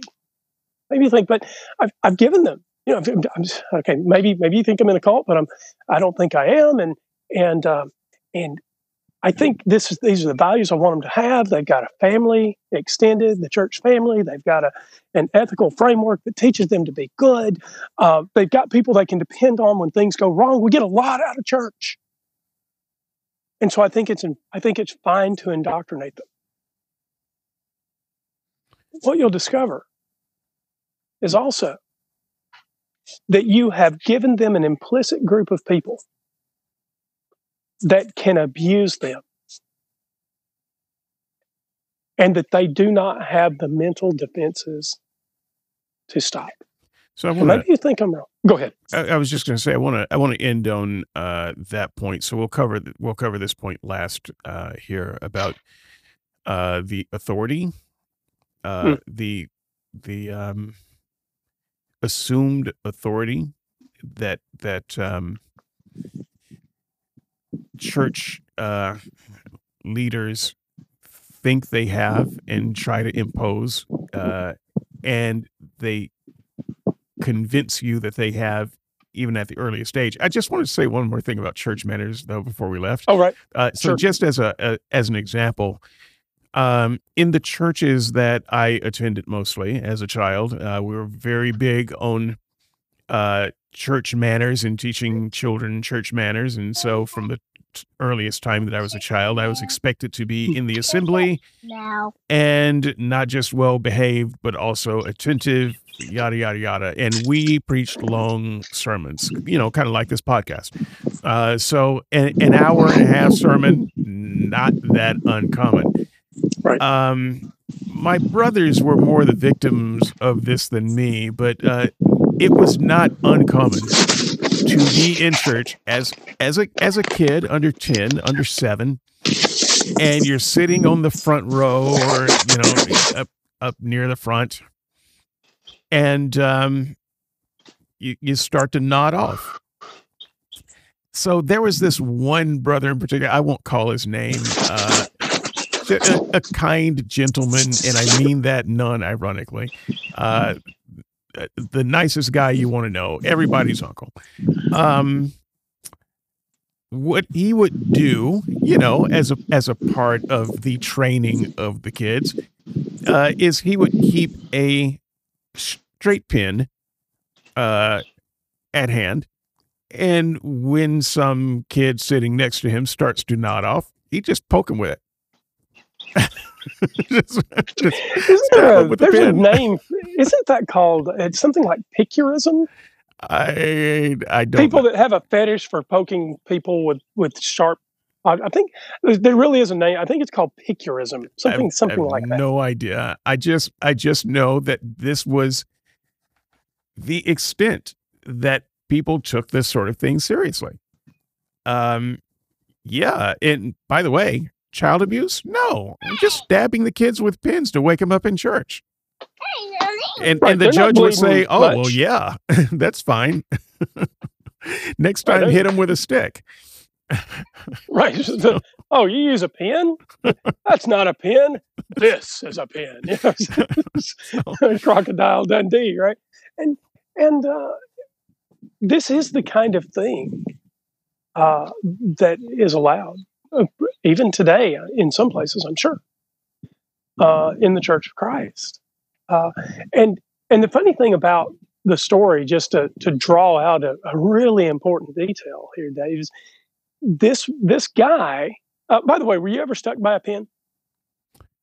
No, but I got really good at a very early age of staying awake during mind numbingly boring long sermons. So, well, okay. Let me just ask the the question that I really want to uh, to hang a light on here, and that, and that is this: If you had fallen asleep and he had stuck you with that straight pin, would your parents have objected? Hell no. Right. Oh See, no. that's- No, no, no. See- My parents. Uh, let me let me just. I so I don't want to drag my parents into uh, the mud. I love my parents. Uh, they um, I think they're pretty good folks too.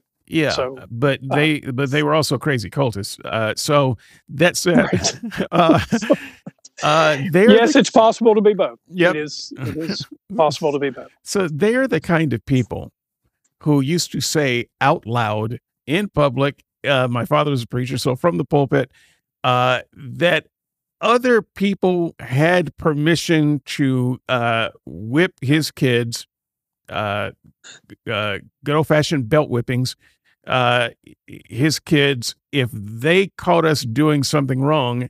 And so not only could they do it, but when my parents found out about it, they would double up on the whipping. Get another one at home. Abs- Yeah, boy. absolutely. So this is this is uh you know what what would my parents have done if if uh they had known we were stuck with straight pins they would have brought us home and gave us a whipping for uh needing to be stuck with a straight pin. And uh, and this man, see, it, it sounds crazy, and and it is, and and this is the sort of thing that we allow to happen to children in cults, and the it it doesn't end at at the beginning of this podcast. You said, you know, I think I think I have a tinge of of PTSD right? And and you and you tried to um, make it palatable. You know, he talked about soldiers and the fact that they go through worse experiences. I I agree with every bit of that. But when you grow up in a world where your parents give other adults the permission to do uh, to to do corporal things to you, and then what they do is just accept the word of that adult that you needed it. These do have lasting effects. Like I'm, I'm not a psychologist, I'm not a sociologist, I'm not a psychiatrist, and I don't play one on a podcast. But I can't imagine that there is any psychologist, sociologist, or psychiatrist that would say, "Oh yeah, that won't leave a scar on your children." yeah so this this brings us uh to our last point anyway so we'll use this as a a segue when your when your parents and by the way my parents were not unique uh in No. this folks so um when your parents make it clear to you that other adults practically every adult has the right to physically discipline you and that they will double up on the discipline when you get home then you are conditioned to believe that anything any adult does to you is not only sanctioned by your parents, but might get doubled up on. So, this is not something I had to deal with in practice, but the implication should be obvious. If uh, if someone um, suffered some type of sexual abuse from some uh, adult at church or from some known adult who was uh, uh, a friend of the family or whatever, the chances of you going to tell your parents that are, are slim to none because in your mind they would simply blame you for whatever you did wrong and beat you some more. Or or what have you. There there is no way out. There is no safe place as a child when that is how you're raised. There's no safe place you you can't you can't go to the neighbors you can't go to the elders you can't go to the preacher you can't tell your parents there is no safe place for you and it is open season for abuse and, and this is i'm sorry go ahead well, I was just going to say we were on the cusp generation of. Um, uh, there was a there was a time at which schools could deliver corporal punishment to to children. Right, they could paddle them. Right. um, uh, you say that as if that happened rarely. As Oh no, no, I When we were got I got my own paddlings in school, but but we were that cusp generation where uh, eventually they started. Uh, first, they just started asking parents, "Was it okay if we paddle your kids at school?" And and then somewhat later, they you know they they would uh, ask about corporal punishment and and ask the parents to sign a letter. Um, today, uh, schools don't get to hit your children. Right, but I Um, think I think we were probably the last generation where you could just freely beat kids with boards. Right. So when this issue came out in the news, when it when it suddenly started being a big deal, that that um, that the the broader public got wind that some kids were being mistreated by the school administrators. They were being singled out, punished, and whipped, and and all sorts of uh, all sorts of things that shouldn't have been happening to them. Um, my parents sat us down and told us how wrong it would be to take whippings out of school and that if we got a whipping at school, we'd get another one when we got home. Yep. That that was the way. That was the way of it. Um, when and where we grew up, and and it was it was doubly true if you were a church kid. Yeah. Yeah.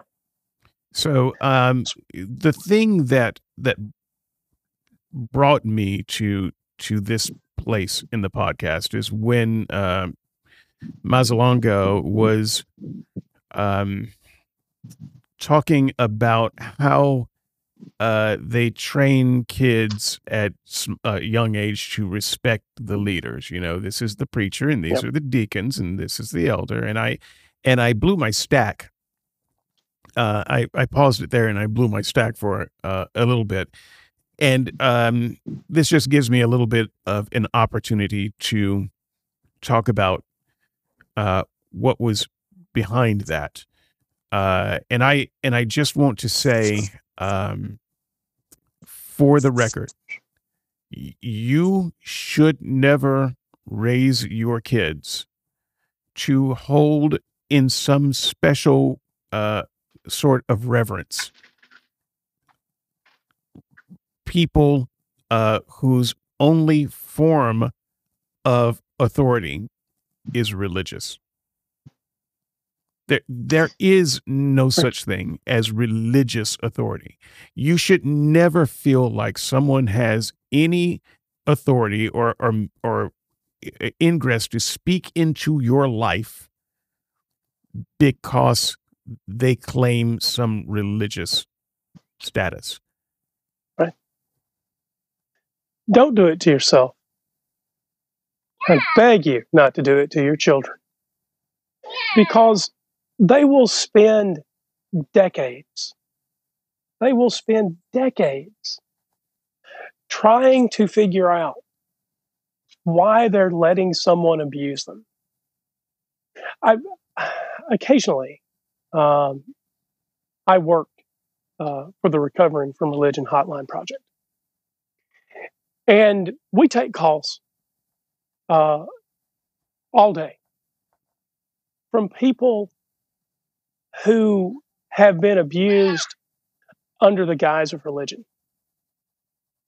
And I, I'm not even telling you that you can't teach your children about your religion. Surely you can. They're going to learn about it at some point. But like David, I'm, I'm begging you not to give church leaders implicit control over your children because it can take a lifetime to get rid of it. And, and maybe maybe you think we're just uh, maybe you think we're wrong maybe you think we're hypersensitive maybe you think we're overreacting. And i'm not encouraging you to ignore the base rate of children that are abused versus those who are not. I'm not telling you to ignore the base rate. But what i am saying is we've had a worldwide epidemic of children who have been uh, abused under the mantle of religion. And it's still coming to the surface. And if you want to avoid it, the very clearest way is to wait until your children are old enough to think about religious ideas for themselves. And then to talk to them about why you believe what you believe. and reason them into it.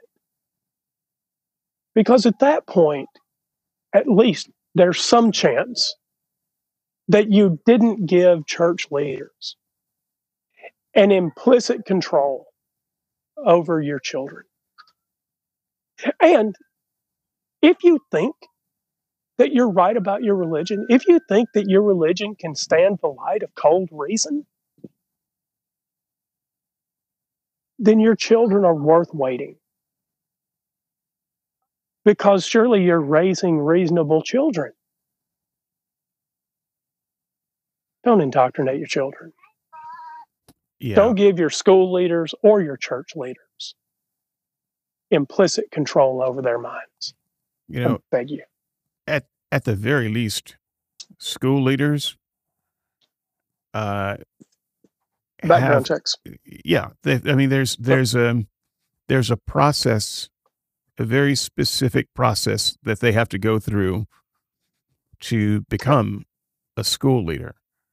Right. A No, rel- we don't get it right all the time. E- Exactly. Uh, a religious leader is no more special than the grand poobah of the Loyal Order of Water Buffaloes. He, he, he has no he has no authority over you or your soul or your children or your household. The only authority a religious person has is that which you grant them. If they can convince you that they have authority, then they have authority. And they don't have to do much convincing to kids who have already been, oh, should I say this? Should I use this word? Who have already been groomed to accept them as authorities in their lives. Right. Um, indoctrination, I, I think I said this before. I think the way you and I both use it. Indoctrination is teaching someone to accept an idea uncritically. Beg you not to do that to your kids. All right, that's gonna that's gonna do it. Um, the uh, podcast was about an hour, and um, this supplemental is an hour and forty two minutes.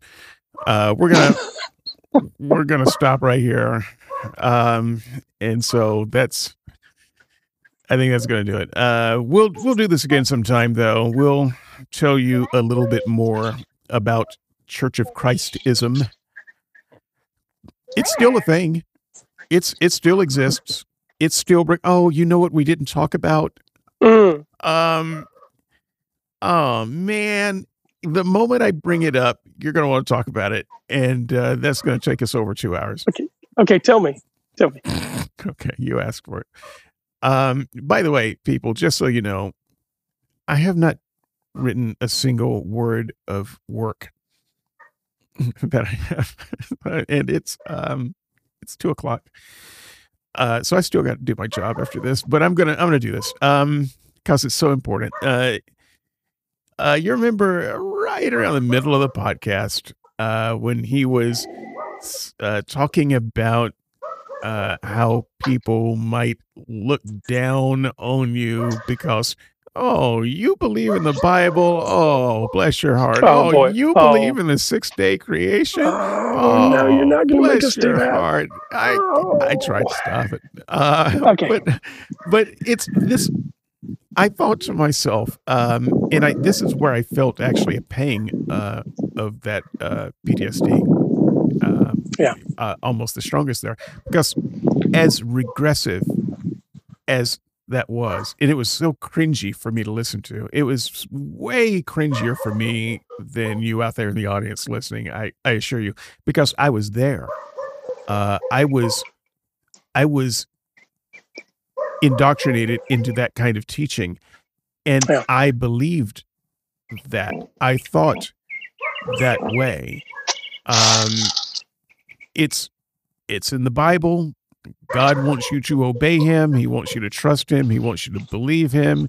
And um, if someone comes up to you with some so-called evidence, uh, of of something that uh, contradicts the Bible, such as the six day creation, uh, you are to hold your ground. Um, I I threw up a little in my mouth.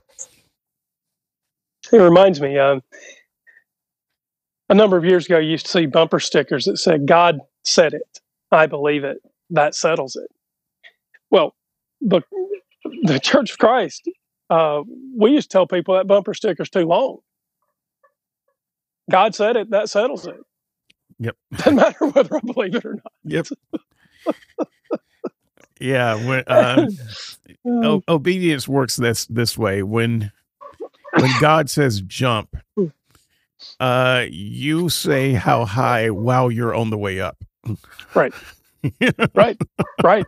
That's so uh it's it's it's that kind of mentality. It's a very Ken Hamish uh type of mentality. And it's easy to laugh at a clown like Ken Ham. I actually don't think he's a clown. I well, he is, but religiously speaking, I don't think he's a clown. I actually think he's um he's he's expressing exactly the kind of theology that I and so many other people grew up believing. You know, that, that's right. And I guess the first thing I want to say on this point is if you read it in any other book, you would believe that it was just a claim, right? I, am talking. I'm talking in general about any claim. If you if you read in a book that um, that the Ford Model T uh, got 15 miles to the gallon. By the way, I have no idea what the gas mileage was on an original Ford Model T. I no idea, none whatsoever. Well, uh, fun you, fact: the uh, original Ford Model T ran on a combination between uh, hydrogen and nuclear power. So that's anyway. why there's not any of them left. anyway, this is I don't I don't know what makes me say things like this. so but but if you if you if you read it and you thought it was important that, that you had to to stake something on the outcome of, of the of being right about it getting 15 miles per gallon. You wouldn't just take the claim in the book as the as the truth of the claim. And and so what I'm saying to you is just because you read it in a book you love doesn't mean that you should take the claim for the fact of the matter. In fact, if you love the book, you should be more skeptical. You should be more skeptical. Not because the claim is less likely to be true. That's not what I'm saying. What I'm saying is, if it's untrue, you're less likely to know. Right, but this this takes us uh, all the way full circle back to Galatians one, doesn't it? Um, yeah. The doctrine that you received was that uh, the earth was created in an act of special creation by God, uh, and it took six days to do it six literal days as we count days. That that is the doctrine, and no version, not some version, uh, not not theistic evolution. No version of evolution is true. Um, that's the doctrine that you first received, and if anyone brings any other doctrine, in including that which includes so-called evidence, that person is to be accursed. And in his his use of the words so-called evidence also infected my thinking for a long mm-hmm. time because mm-hmm. it's it you when whenever a scientist or philosopher any any secular person who's not a church preacher whenever they say something anything your your first thought should be to be suspicious of it. It, it. it should be to suspect it because these are the fools who think they know better than God. So they bring you so called evidence. and and so I learned for a long time to be suspicious of uh, scientific evidences. Yeah, and and we see that um, across a broad, really broad segment of the population, even today. The funny thing is that people don't have to be uh, particularly religious to be skeptical of good evidence.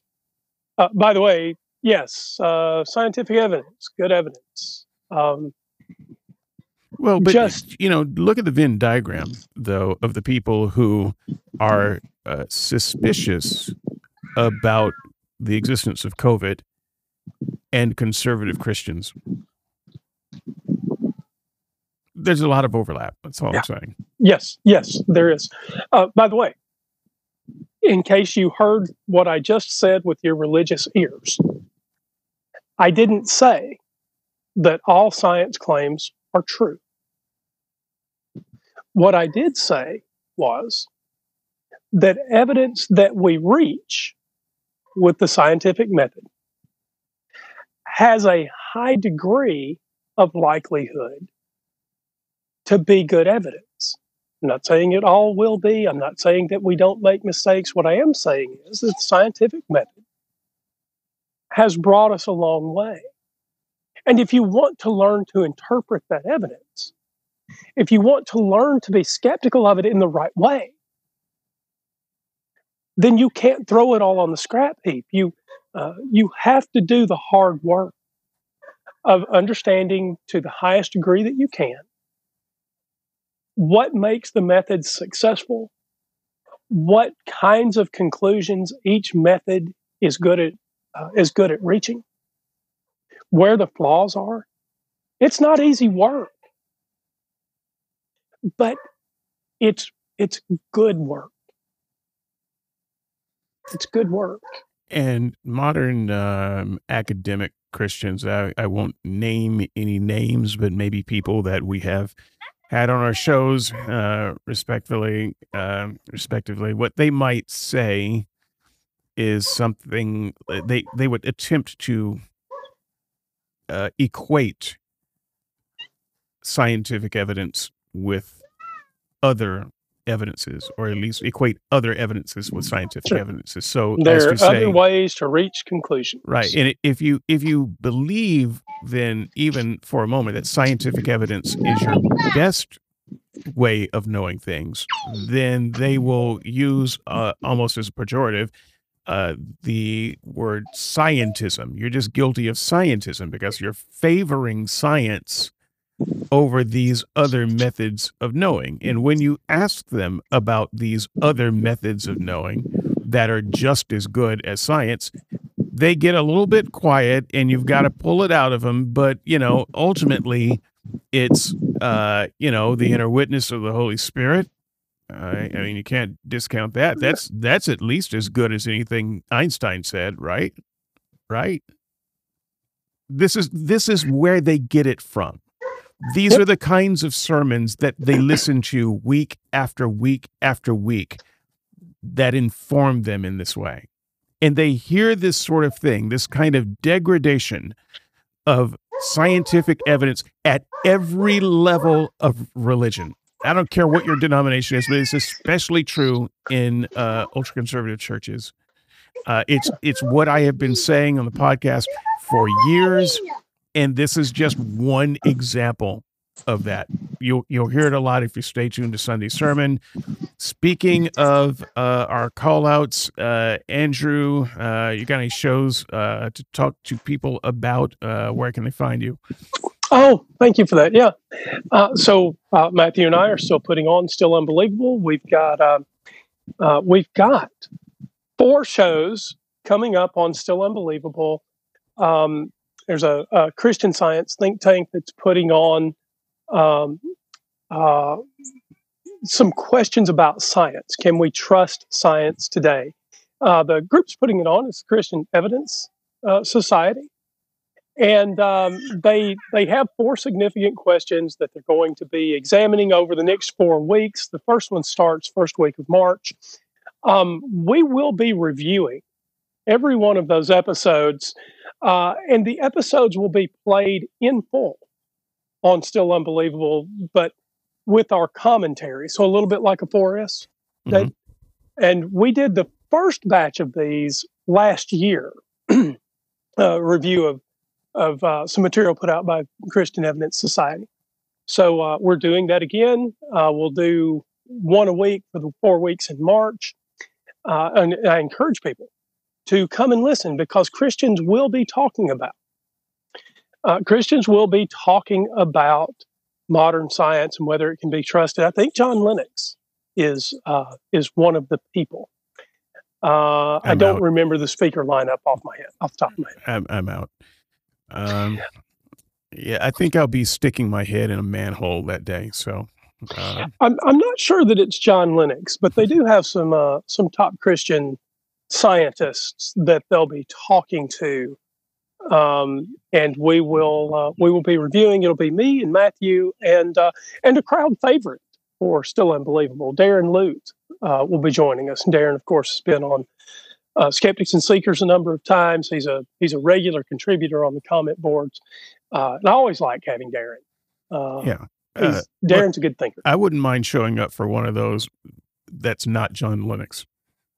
Well, you're welcome to any of them. I'll uh, I'll send you the schedule, and uh, and we'll be reviewing, you know, right after the shows. So um, that's uh, that's how that'll work. And thank you, uh, thank you for letting me mention it here. Sure. Um, uh, go ahead. You got anything else? Well, no, if uh, they can always, of course, reach out to still unbelievable at reasonpress at gmail.com if anybody has any further questions. That's that's the whole thing. Okay. Uh, cool. Uh, and uh, one more plug Red Letters. Uh, you've heard me mention Red Letters. Red Letters Yep. is the uh, profit center of my podcasting life now. Um, it needs more profit.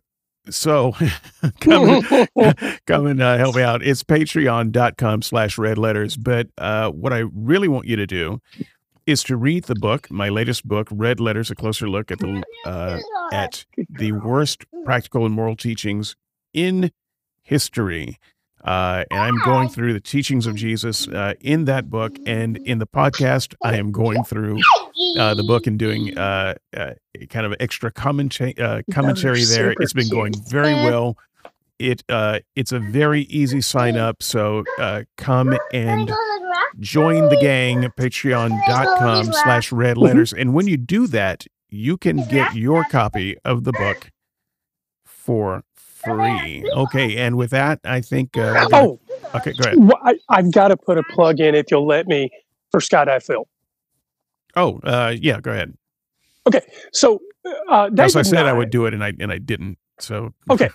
So, back when David and I worked on the the book, still unbelievable, um, we had an author join us, uh, Skydive Phil, and Phil is actually the reporter for the Royal Astronomical Society. His his work is is not just top notch. His work is world class. Uh, he's in touch with modern astronomers and cosmologists from all over the world. And these, these aren't people that just comment on astronomy and cosmology. These are the people that are doing the modern astronomy and cosmology. Now, his most recent video has to do with a response to the Kalam cosmological argument.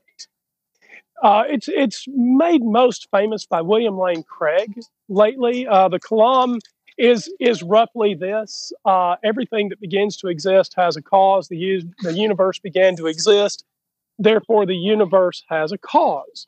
And then um, and then William Lane Craig will go on to try to convince you that that cause uh, can only be God. Well, this has long stuck in the craw of cosmologists and astronomers who understand the the deep claims of William Lane Craig's uh, version of the Kalam cosmological argument. And they have put together a video that's, uh, as I recall, a little over an hour long. It might be just under an hour. Uh, but these are the best cosmologists and astronomers in the world replying to the KCA, the Kalam Cosmological Argument. Uh, the video is on Skydive Phil's YouTube channel. Uh, if you think the Kalam makes sense, hit stop right now. Find Skydive Phil's channel, look at the response to the Kalam cosmological argument. I, I guarantee you, I guarantee you when you're done, you will be glad you watched it. I promise you. And you should subscribe to Skydive Phil's channel anyway, uh, because his content beyond a response to the KCA is amazing work about how our universe actually works. So go have a look. Okay. Okay. And uh, That, that, turned out to be a commercial, didn't it? it, it, it did. And uh, so uh, patreon.com slash write letters. Uh, and, uh, You'll be glad you did. good stuff. Um, so uh, with that, yeah, we'll go. I'm sure we'll do this again probably in a month, and we'll um, talk about some of the many, many other things that uh, we didn't have time to talk about today. So um, look forward to that, and uh, we'll see you next time. Bye bye now. Appreciate it.